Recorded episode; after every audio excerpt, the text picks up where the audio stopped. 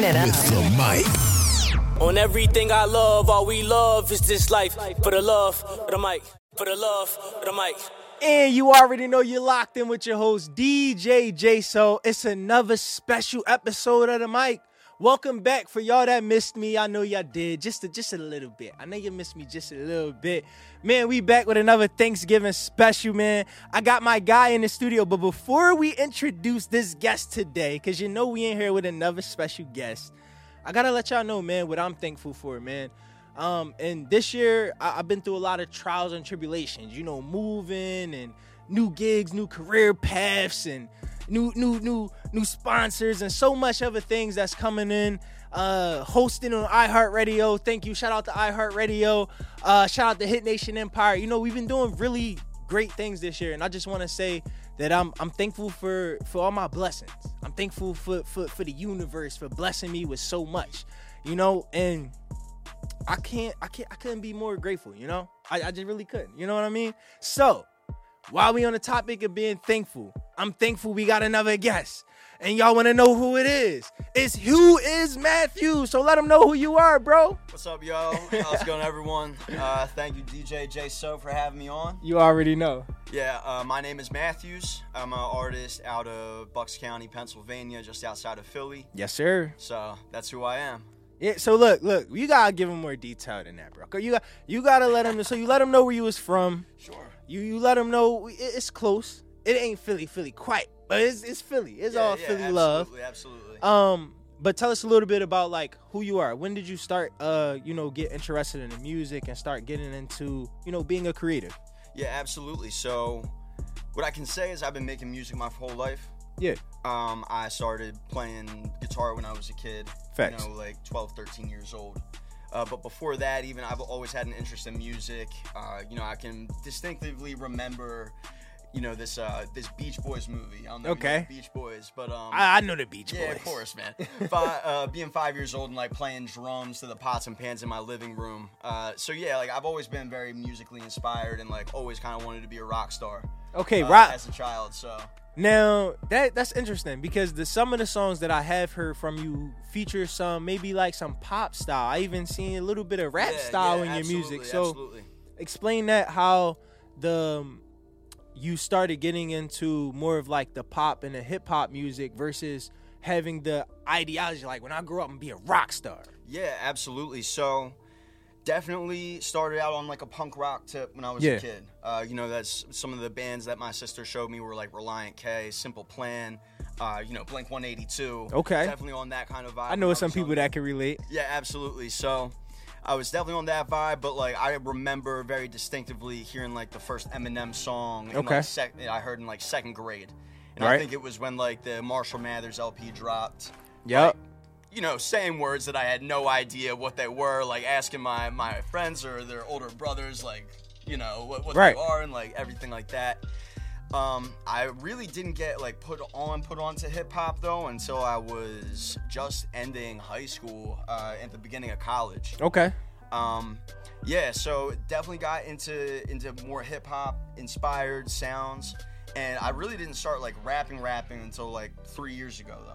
Okay, so that's what, 2019? Yeah, so it was right before the pandemic. Right. It was right before the pandemic. I just spent some time out in Panama. Okay. And, was doing some volunteer work down there. And just came back, got in the cannabis industry. And a good friend of mine and a producer, homie, slid me a pack of beats and was just yo, check these out. And, there was this one beat on there that I, was obsessed with for whatever reason. I was just I'm just gonna try this. I was super used to freestyling with my homies in the car, in the cypher, hitting the blunt. That happens. Back in the day, of course. So always freestyle with my for my friends back in college. Right. We all go through that. You absolutely get caught in the dorm room, college cypher. Who know how to rap in here? Right, of course. But even then, I was always in punk rock and metal bands. I was a screamer. I was a vocalist. So, my idols growing up were, guys like Spencer Chamberlain and Oliver Sykes from Bring Me the Horizon. Okay. Bands like Underoath and, Okay, he dishing out them names, man. He dishing them out today. Like I you know, they're like the sounds of my childhood. Right. But again, like coming out of high school, going into college, and like just getting into cannabis as well, like it kind of like created and like being showed hip hop in like a deeper sense of not just like, you know, this is people rhyming words together, but in a deeper sense of like, no, this is where this comes from, and this is like the culture behind it, and this is the deep history behind like why, like how these beats get put together, and like what is an 808, and like where these snares came from were like all records.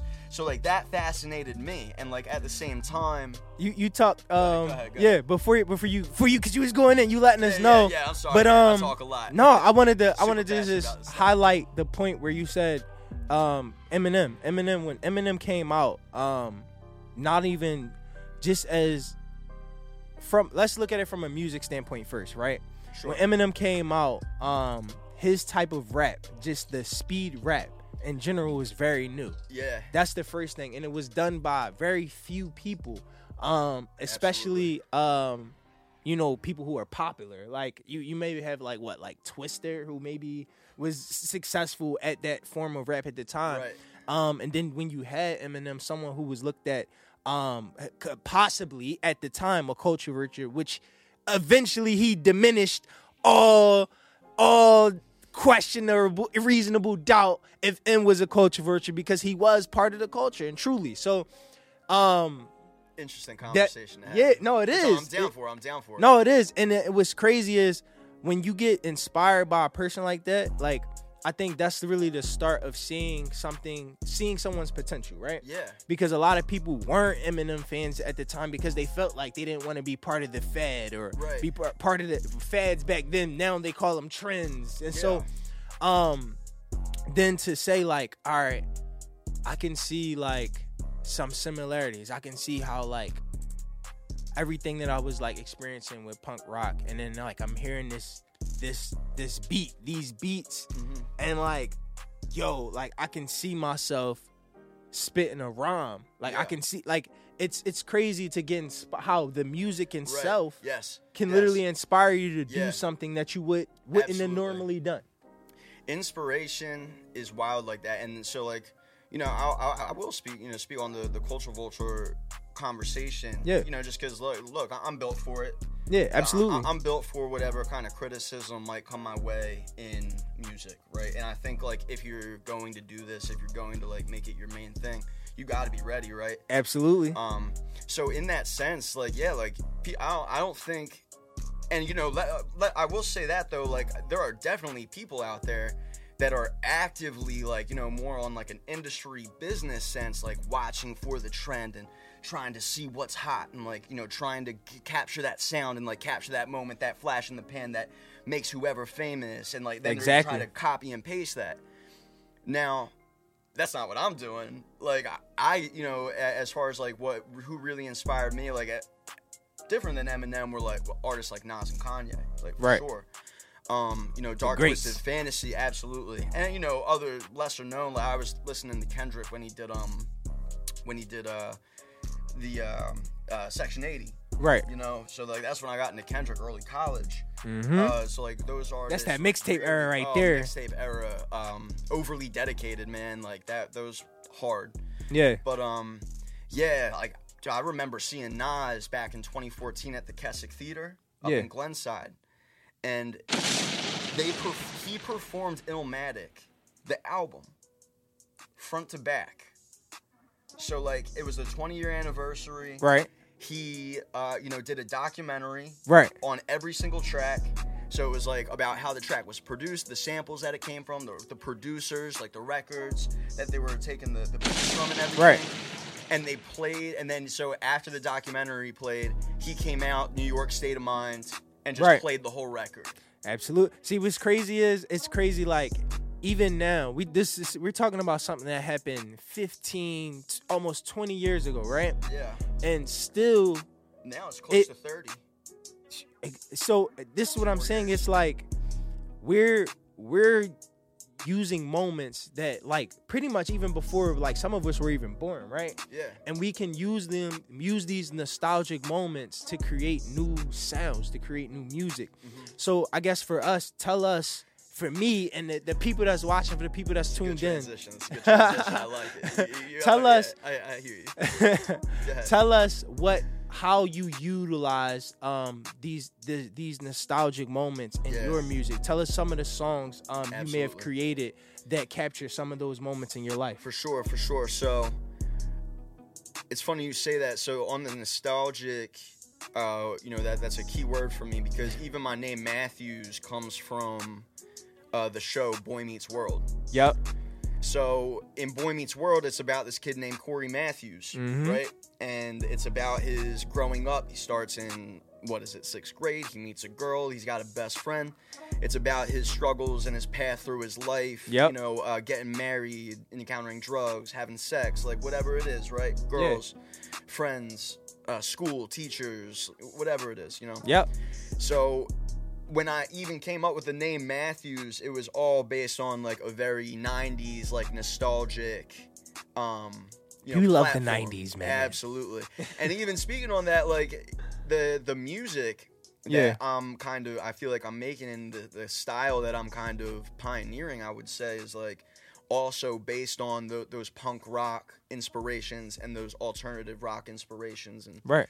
That I had when I was a kid. It's interesting, though. Like, I hear this often where a lot of artists don't really want to be caught inside this box, right? No one wants to be caught inside a box. So you end up creating these crossbreed of sounds. Yeah. Just an example is just like with DJ Crazy has done with the Shake That music, taking originally a Baltimore club sound that then was adopted by Philly later and Jersey DJs, and taking that and saying, like, now I'm going to take this new style of rap, like the drill rap, and we're going to put it over a party style beat and make it fun. Right. Like, when you do these things, or even early Wayne, let's take it back to 2008 and 2009 when Wheezy, Manny Fresh, baby. Yeah, come on, like when they dropped High School with Nicki Minaj, or Prom Queen on his rock album. You like these things, actually, or was that on a Carter III? It might have been on a Carter III if I'm not mistaken, but that was definitely Rebirth, right? So that was the rock album. Take that, yeah. So it was the rock album. So the take these ideals, because and even now with Lil Uzi Vert, taking this hip hop style and creating hip hop / rock star, right, and having these rock momentums inside hip hop beats. Yes. Typically, traditionally a hip hop beat, but then adding that rock momentum to create these, like, mosh pit style. So let me ask you this. Yeah. Like, for you, when does it become rock? It's not. It was never. See, this is the thing. That's the problem. It's music. Exactly. That's where I'm kind of going with it, is like, music is borderless. Yeah. And, it's super important. And I'll bring it back full circle. Like, I think it's super important to pay homage to, pioneers of different sounds, right? Right, absolutely. So, like, there's one artist that I can say that I don't think I sound like in the sense of my style. But, like, when people ask me, like, what kind of music I make, like, I always say I'm Bring Me the Horizon meets Pop Smoke. Because... Why you say that? Why you tell us why you say that before you go? Yeah, for sure. So something, and speaking on, like, the melding of styles. Yeah, I would say, like, I kind of call myself, like, alternative drill. Okay. Oh, that's interesting. Yeah. Go ahead. And the reason is because, especially in, like, the last few songs that I've wrote, this last one that I just dropped, and, like, kind of where I'm taking the style in the future is, like, it's technically over drill beats. Right. But then it's bringing those alternative rock vocals and, like, those big melody lines and, like, even yells and some screams over top, like, those triplet hats. Speaking, we go digress. Because, like, speaking of this guy's performances, man, if you haven't caught him yet, this is how we met. We met through a open house here at Rec.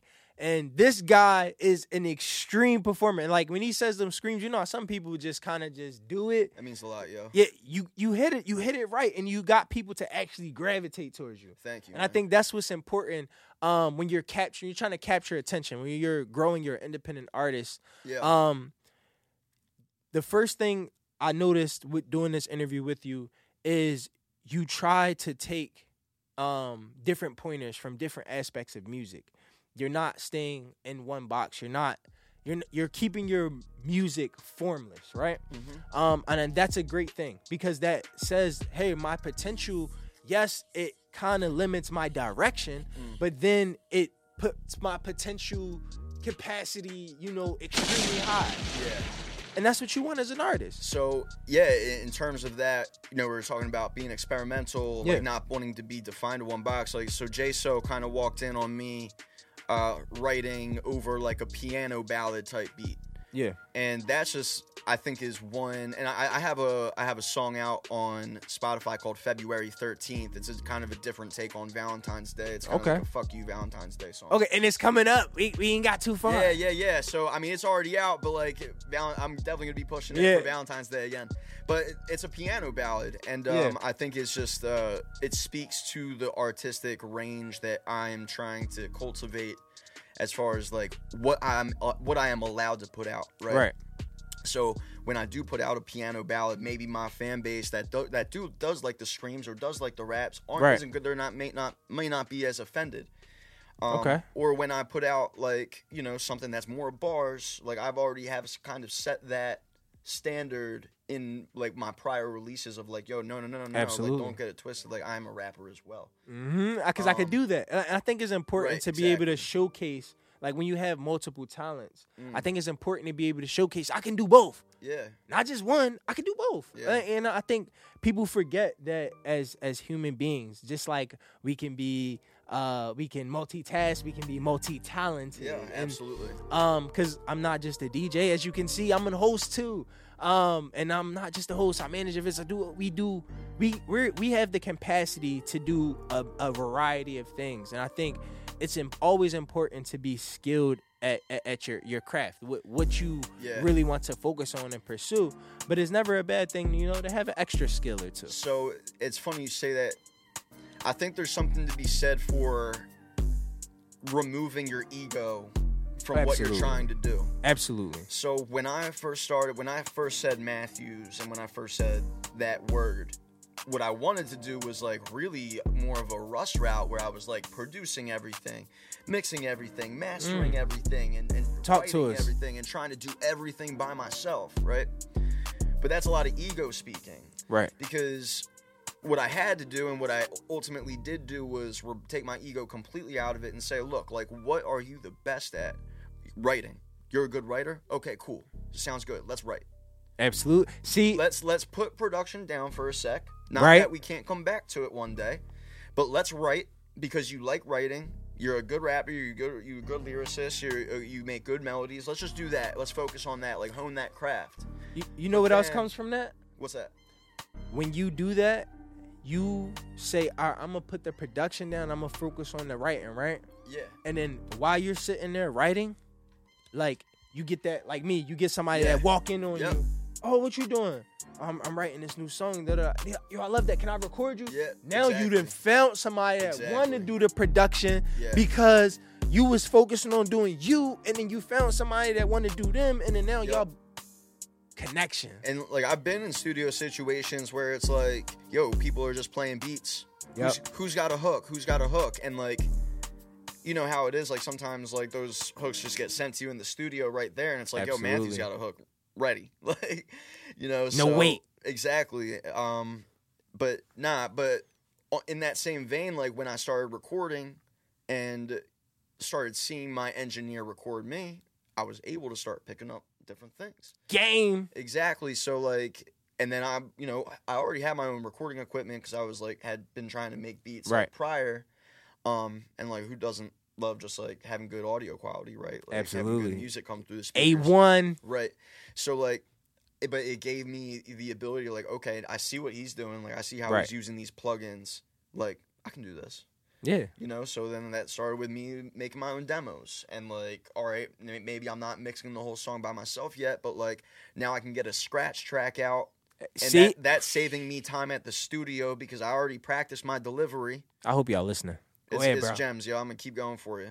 Like, I already practiced my delivery, or when you do get good enough, dude, you can just track your own vocals, take them to the studio with you. All you got to do then is lay down your ad-libs and your engineer's mixing the song. You can have your homie come out and do a video for you. Like, I think it's really about maximizing the capacity, like, of your reach. Right, exactly. And not even reach as far as, like, social media engagement. But oh, like, we ain't even get into that yet. Right. This ain't one of those. I don't even think this one is going to be one of those episodes. Because sometimes I do get tapped into that aspects of, like, well, what's the importance of social media? No. I mean, reach as far as, like, what is your personal ability and, like, how much of your personal will can you exert to your art to make that come to fruition? Right. And so, that's something different. That's a different kind of reach. Right. You know, like...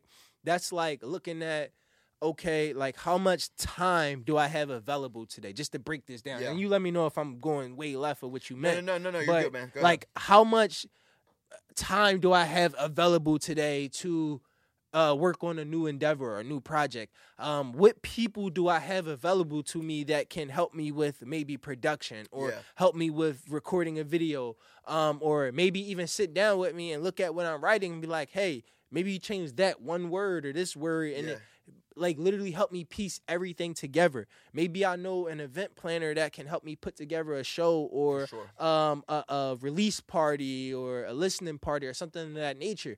And that's what he means by reach, in my opinion. Yeah, absolutely. And in that same vein, like, choosing, like, what you can do in certain situations. Like, I make most of my covers, like, for my cover art. It's oftentimes something very simple. Easy. Right. But then if I do want something, you know, I want something special and I want it to look a certain way, like, I'm not afraid to pay someone to do that. Mm-hmm. You know what I mean?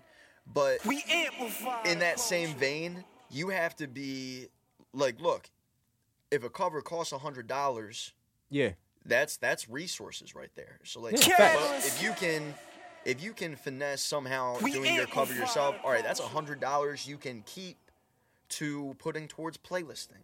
Absolutely. So it's really about, and for me, like, that's what it was about, maximizing what I'm able to do by myself while not sacrificing the quality of the art. Exactly. Woo! Bomb! I had to drop it for that one, man. Like, seriously. That's the key. I'll never tell a person, you, like, just spend all your money on everything or just try to do everything yourself. Because both of those opinions kind of steer you in the wrong direction or might give you that wrong idea or mindset about this industry. Because essentially, like you said, it wasn't like, I'm just going to do everything myself. No, you was like, I just want to, number one, I want to focus on the thing that I feel I want to be the most skilled at. Yeah. Then secondly, I'm only going to eliminate what I know I can do without sacrificing the quality. Yes. Like, and that's the key. Major gem. Right. And I feel like people, and look, I made this mistake. I'm still making mistakes. I'm still learning. Like, let me just say that. But, like, I made this mistake early on in my career where it was like, I just wanted to go fast. Right. And I just wanted to put music out and put out a video and put out a song and drop an EP and content without giving the quality. Like, not to say that the songs weren't quality. No, it's not. It's not the songs. Not to say that the visuals weren't quality. But then I slacked on the marketing because I was so trying to do the art aspect that, like, the marketing then wasn't quality. See, that tugging that pull, man. Exactly. That tugging that pull. It'd be like, on this hand, I'm trying to make the greatest product I could possibly come up with. You could have the dopest song. You could have, I'm talking to you, whoever you are, artist. You could have the most fire song. And if you don't have people that are actively tuning into that song, or you don't have an active audience, it doesn't matter, yo. Like, it really doesn't matter. Like, you can do it organically. You can. But, like, if you're in a position like me where, like, look, when I started my Instagram, there wasn't a large portion of my following that were like hip hop. Right. So, like, to get them to engage, to get them to share, to get them to comment, to get them to tap all the way in. That's hard, yo. It takes time. I'm not saying it's not possible, because to build that fan base is going to happen. I got people in my DMs like, yo, bro, I'm so glad I found your music. But that didn't come without making sure I'm posting every day, making sure that the content I am posting is quality, making sure that I am showing up to interviews and getting press and making content and doing the things outside of just the music that are ultimately going to get me to achieve my dreams. Yep. Honestly, I think, and it's hard. This is like the hardest pill for a lot of people to swallow, and I'm because it's not easy. Like you said, it's not easy. It's the hardest pill to swallow because it's what your admiration, your aspirations. Like you're like, yo, I seen this person do this, that, and I like if I really have a good like when you believe in something, that's part of belief. It's like you can't see it, you can't hear it, you can't touch it, you can't smell it, but you know it's gonna happen. Yeah. And when you feel that way about something, it kind of, again, that's another thing that kind of puts that capacity limiter on you, because you're like, now you're boxing your own self in. You're not being open to the other possibilities. Like, hey, if you took time to focus on writing, that you might find a producer first that gives you a extra jump in the studio that you wasn't getting in your home studio before. Like if you hone that skill and you show up to the studio and you're writing down sick hooks, people are gonna look to you for those hooks. They're gonna look to you in those opportunities for writing and whatever it is. Because that was for you in your case. That like that's what. Punch it. That's what punched it home for you. But some people, it's like it'll be engineering. It might be production. Could be DJing. Could be DJing. Could be hosting.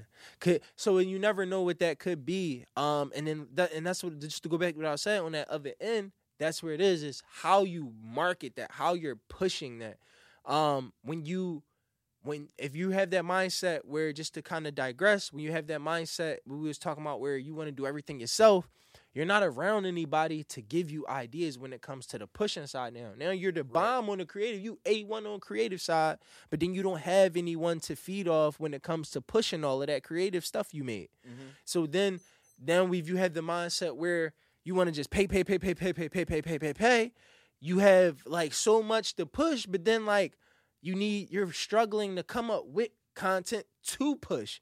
So, because you're not being creative enough, so that's where that's the balance, the tug and pull. Yeah, you gotta have a balance, so it's not a tug and pull for you. You just riding a wave. Yeah, and it's your wave. Exactly. You know what I mean? Exactly.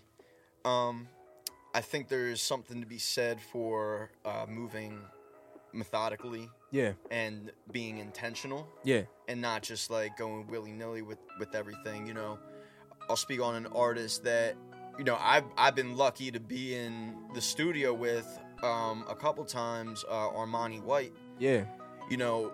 Major. It looks like he blew up overnight, bro. But there's over 10 years of hard work that went into getting that post and getting that song. Like, imagine... Like, you don't write a Billie Eilish if you didn't write the 100 songs that you wrote before that. No. Absolutely. Like, it doesn't come like that. And sometimes it does. I'm not... Dude, you know what really bothered me? What? Go ahead. And, like, it bothered me in the sense of, like, damn, that's crazy. Are you going to talk about the Catch Me Outside girl? No. All right. Whatever. That'll happen. I came across this dude on TikTok or Instagram or something, and he was like... It was, like, the story so far post. And I was like, oh, this is dope content. Yeah. But he was like, yeah, like, during the pandemic, I wrote a song... And, you know, I had never made music before, and I wrote a song, and I, like, posted it once, and I pretended like my mom was making the beat, and it went super viral overnight, and now I'm famous, and now I do music full-time. I'm like, damn, bro, like, I've really been putting in work for, like, 3 years now, and, like, damn, this guy just makes one top and goes super viral. But, like, that, it just shows you that, like... That can happen. Yeah, it can. Oh, it damn, can. That's always perfect. You know what's crazy is, like, the moments... it's this talk about the moment, right? That moment was something that came up in his mind at that moment to say, yeah, all right, I'm just gonna pretend my mom made this beat and just see what it does. Yeah, he didn't know it was gonna go viral. It was just the same thing as he did 100 times before, came up with an idea, executed on it, and looked at the results. No hesitation. That's really all it is. And at any moment, like, maybe that break didn't come for you yet, where you feel like, oh, I put this piece of content out, I've been pushing it super hard, and it didn't get what I wanted. Or this one should have blew up. Like, you can't get caught in that. You just gotta continue to, pedal forward, not backpedaling, pedal forward, and push to that next project.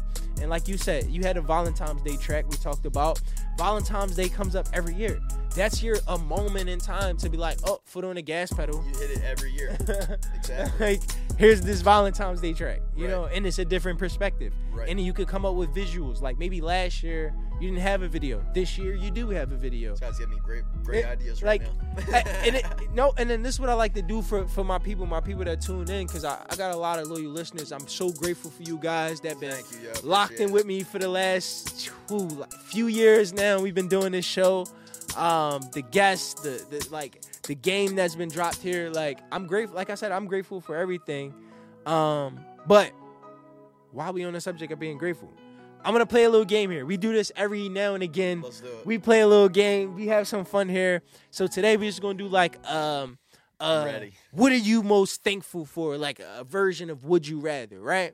So, Matthews, let's get it. We're gonna start with the first one. The first one is. And this is interesting because we're talking about music, right? Sure.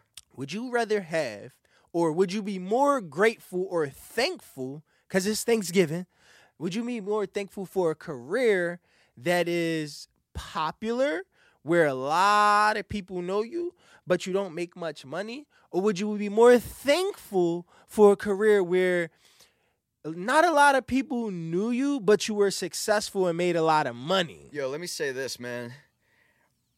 All I really want is, like, 1,000 dedicated fans. Like, that. I don't need to make them, like, millions and millions of dollars, bro. Like, I'm going to be happy if I'm just doing music full time. So, wait, so which is it? So, is it the popular or is it the success? It's the success. See, he said, give me the money. He said, I need the success. Yeah, exactly. The success, yo. Yeah. The success. Because sometimes popularity is cool, but it don't pay the bills. Exactly. Everybody knows you, but then, like, no one's buying your product. Right. And, like, speaking to that viral moment, like, you could very well have that viral moment, right? Yep. But, okay, if you got a viral moment, but you don't actually know how to write music, you get signed, you get a deal, but now you can't recoup on that deal because you're not actually a musician. And now you in debt. Right. And they calling you. Right. Like, where's my money? But that's the thing. But it's like, if you're, and I'm not saying that obviously that happens all the time. Yeah, but like, if you have that. You know, less than 5% are artists success. There are less than 5% successful artists that are signed to major labels. That should tell you something. Yeah. Gem. But just to say, like, man, lost my train of thought. But it was on the thankful question. We going to know. We'll play another one. Number two. Yeah, so number two. Now, number two. Would you be more thankful for a partner who is supportive of your career, but can, like, they show up to everything, they'll come out, they'll take photos, but they don't really have any money to offer towards the funding part? Yeah. Or would you be more grateful for a partner who can never give you their time, they can never show up to nothing, but they'll send you a Cash App faster than anything? Support. Let's go!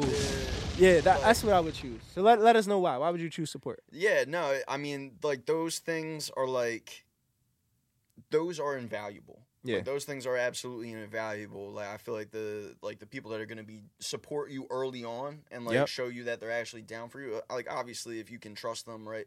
Mm-hmm. Because, like, a lot of people will tell you the things that you just want to hear, like, not to hurt your feelings. I don't really keep people like that in my circle. Facts. So, like, if it's that kind of support and, like, and that's honestly is one of the biggest things I look for in my relationships today, and like the women I date, is like, yo, like, this Matthews thing is gonna be a big part of me in my future. So, like, you're either gonna be with that or you're not. Like, can you show up? Right. Yeah.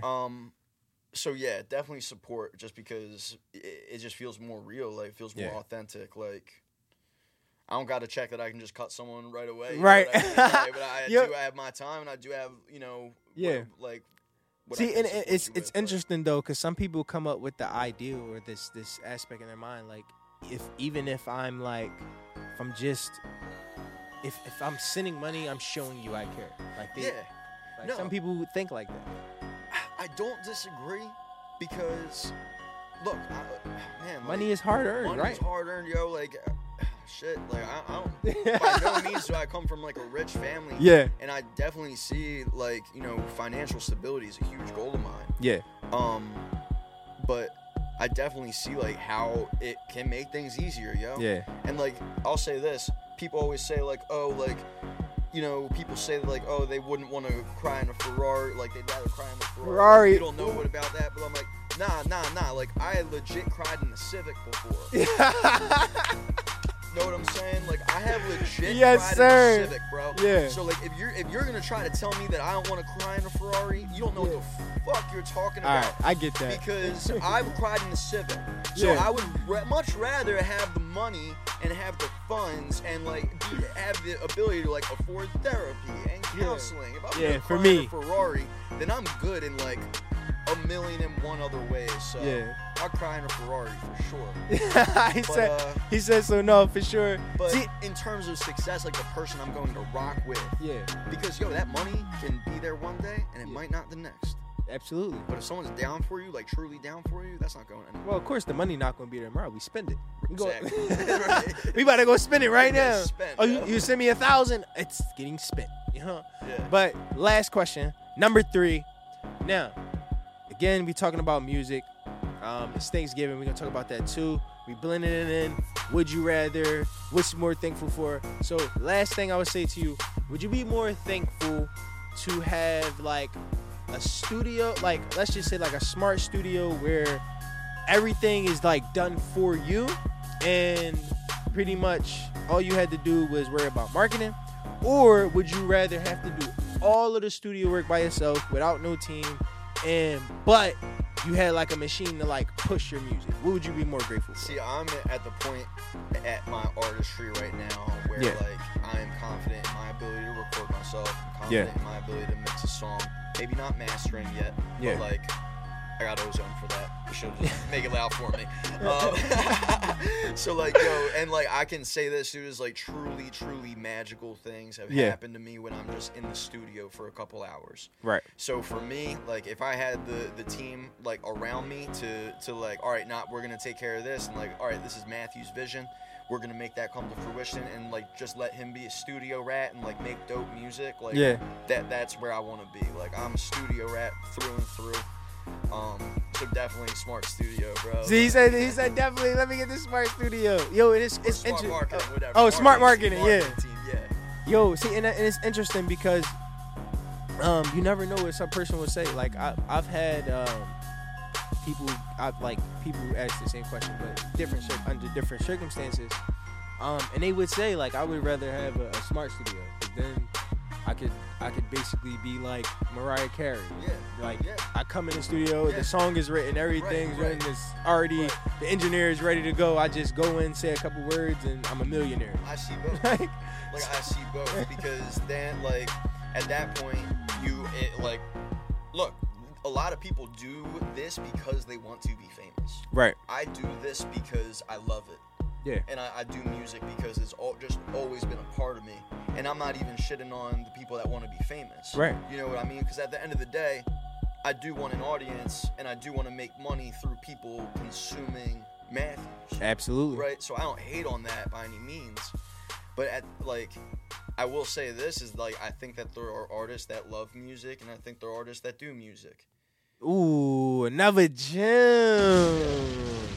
And everyone can do music, but only some people love it. And that's not, again, it's not hating. It's just saying something that's factual. No, that's facts. Yeah. I think, and that's just the music industry in general. There's a lot of people that's in it that's just they just do music, or they just do the marketing. They just do. They don't actually have a passion for what they're doing. They don't actually, like, love or have this ideology of paying it forward. Yeah. And like, it's a very rare aspect, especially in this industry, because a lot of the times it's about the money, it's about the entertainment. So there's overnight success, right? Yeah. Like, so something that I really like to kind of talk about, especially in, like, this era of, shortened attention span, is, like, the access to entry in the music industry is so low today as compared to what it was when, like, Nas was getting on, right? I don't know. Go ahead. I'm going to let you finish. Go ahead. There's over 50,000 songs that are uploaded to Spotify every day. Go. So when I say access to entry, you don't need access to a recording studio. Oh, no. You don't need that, but you don't need the access to the $50,000 soundboard anymore. Oh, no. You can buy a $100 interface at Guitar Center. You can get a mic for $100. You can get headphones and your computer. Absolutely. And you can be making music for under $500. Absolutely. And then uploading it to every major DSP for $30 a year. Mm. You couldn't do that. Like, when we were talking about, like... Oh, yeah. You know, in like the mixtape era. Right, exactly. Yep, like Kanye West. Yep. Like, you know, in the mixtape era, it was a little bit different because you had Dat Piff. Yeah, it's not the same. It's not the same. Exactly. So, like, you still had to have talent. Yeah. You had to know someone who knew someone with a studio. Yes. You had to be able to show that you belonged in some sense. No. I'm going to say two things. Sure. The first thing is... Thanks. The number one, the access... You're absolutely right. I thought you were saying the reverse. That is, it was harder now than it was then. But no, you're right. The access is so much easier now. It's more media platforms than it ever was before. Yeah. It's more blogs than it was ever before. It's more radio stations and internet. And it's so much more availability that it's easier to be seen. Whereas before, like, getting your mixtape around the country was like, tough. You know, exactly like it's pulling hard, teeth. Yo. Or doing a surgery, you know what I mean? As a surgeon, like it was that it's that hard. Whereas now, like you said, you can upload your song to all the DSPs, you know, for $30 a year, and like essentially, it only takes for you. You can take $100 marketing budget and have yourself on playlists, run Instagram ads. Yeah. You can do a whole bunch of stuff just with $100 budget. There's even like a platform called it's just, and I'm just saying a start out for anybody like getting into the industry that wants to be seen. Yeah. It's so easy. Like let's just say you had a 500. It's like you the whole world opens up to you in the sense of like you could book an interview for that $500 budget. You could book an interview, have playlists, get blog sites to write about you, and maybe run some Instagram ads all within that $500 budget. Yeah. Granted, you actually budget it right and plan it out, and that's what it really takes. It just takes planning and discipline. Right, and I think, you know, a good approach to goals, right? Because I think, you know, a big mistake that I made that is starting out was, like, not focusing on all the streaming platforms. Like, you know, I was paying for a Spotify playlist thing, but I wasn't paying for Apple Music or AudioMac. Right. Or SoundCloud, but why not? Yeah. Or Tidal. Like, yo, Tidal pays the most per stream. So why wouldn't you invest in Tidal? Like, and people want to shit on Tidal for whatever reason. Like, no. It doesn't matter. It's every stepping stone. Small stepping stones to create the big bag. Exactly. So, what is it? 1 million streams to make $4,000. Yes, sir. No, that's one. Oh, that is, we're talking. On Spotify. On YouTube, 1 million streams only pays you out about $1,200. On, like, each platform is different. Right, so, exactly. That's the goal. But you want to take one step. You want to hit your Spotify this month. Maybe next month I'm going to hit my YouTube channel. Maybe next month I throw some ads for Tidal for the next month. You know, you jump around and you kind of push it. Sometimes it's about what you have going on. Because then, like, you have creator campaigns, right? Creator campaign where you have, like, a bunch of, like, it might be a skateboarder. And he'll do like a skate video to your song. You get paid for those reels that they drop. You know, that still builds streaming revenue. So there's those campaigns where you might say, look, I'm going to put $200 to the side and I'm going to do creator campaigns this month because I'm dropping this new track and I really want to get traction on it. Yeah. And you start there. And then you see from there, well, this creator that did the skateboarding videos got the most attention. So I think the skateboard crowd likes this type of song. So then you start gearing that song towards those people. And then now you start to see your numbers start building rapidly. And you're like, yo, I only spent $100 this month. How is this happening? Yeah, and that's one song. Yeah. You want to drop one song a month? You do it again. And like, so there's this artist, and also you know, he's a great marketer and just like a content creator that I tap in with a lot, just because I've learned a lot from him, named Nick D. Okay. And he has over 100 songs on Spotify, but only like a couple of them have gone like really, really charted, like really gone. You know, crazy, I mean? Yeah. Gone crazy. But that's the thing. So in his mindset is like, dude, like a lot of y'all are, and like he was talking to me when he said this, is like, yo, a lot of y'all are trying to like go viral with 6 songs out. He's like, what's harder to get is like 1 million streams off of 6 songs, or 1 million streams when you have 100 songs. Talk to him. I can't even like think about the math right now. I think it's 1,000 streams per song. And let me say what happens too. What happens with this? Because like then you'll have, that's off of one. That's Spotify. Because you have like Spotify 100 songs out, right? And then like let's just say just 2 of them go viral, and you get like 100,000 to 1 million streams on those 2 songs. Those 2 songs, what that's going to allow people to do is to see what else is in your library. You're going to, because when you go to a person's profile, whether it's on Apple Music, Tidal, because once you have access to those DSPs, all of your music is on all of them. So when they see, all right, let me go look at this new popular song. Like I'll give you Uzi Vert right now. Yeah. He's popping right now for the I Just Want to Rock song, Just Want to Rock, right? But he also just dropped an album. Right. So he's using his single that he creator campaigns. They're doing all these dances to his single. Meanwhile, when you go to look up Lil Uzi Vert on the platform and you go to his profile, his album pops up. Yep. Promotion. You got to cross promote. Use things to captivate people. Just to, once you got them and you direct them to the right place. Yeah. You winning. So something that I plan very heavily on doing, and I'll you know, just it's a gem for y'all. Yeah. Repurposing each song that you drop. Absolutely. So something that I would like to see a little bit more of, and I think it like speaks a little bit to like being original and like just being creative. Yeah. In like the content sense of like, so I have a song out right now. I heavily intend to create a symphonic version of that. Okay. With strings. Ooh. Violins and cellos. Yeah, people love that. Exactly. Put out that version of it. Right. But when I upload that version of it, I'm going to have the real version right behind it on the upload. That's how you do it. But not only that, so it's a 4.5 minute song. Okay. It's a long song. I think the average right now is like 3 minutes and 30 seconds. I would say the average in 2020 would be like 2 minutes and 30 seconds. Yo, right? It's arguable. It's a long song, bro. Yeah. But if I chop that song down to a minute mix. Yeah. Then I put the real version behind the minute mix. Yeah. And upload that.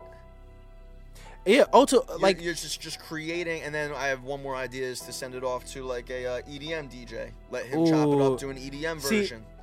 That's what's great. I was just gonna say multiple versions in general. Like when you create a song, you should have that performance version. You should have an acapella version. You should have an acoustic version. So for different aspects, like maybe you get invited to a poetry slam, right? Yeah. This is not a place for like, you know, an artist to perform, right? But if you have that acoustic version of your song, now you got the acoustic going, and you could kind of, now your song has become basically a poem thanks to the acoustic version, and now you're still able to present this song to this different type of people, and they're able to digest it and fall in love with it. Completely different kind of audience that you're now getting yourself in front of just by adjusting what you might typically do, and like getting a homie that plays guitar. Like it's as simple as that. Man, and it's also too, this is tapping into that network, that network that you have, like we talked about earlier. You know, focusing on what you're doing, there's other people that's doing that same thing, and when you utilize them, you start to extend your reach. You know what I mean? Absolutely. So, look, Matthews, this was like one of the best interviews we had in a long time. I appreciate you coming through, doing this Thanksgiving special with me. Appreciate it, so, man. Before we leave, let the people know where they can follow you at on the socials. Yeah, man. Absolutely. I am WhoisMatthews. No spaces, no nothing. It's with 2 T's. WhoisMatthews on all socials, all streaming platforms. Make y'all check out the music. Just he talked about my new single, Asyla. Check it out. On all streaming platforms. I do some crazy vocals on it. Yo, JSO, thank you so much for having me. This was dope. No doubt, bro. We'd love to do it again. Make sure y'all lock in. Thanks. Turn it on. Turn it up. With the mic.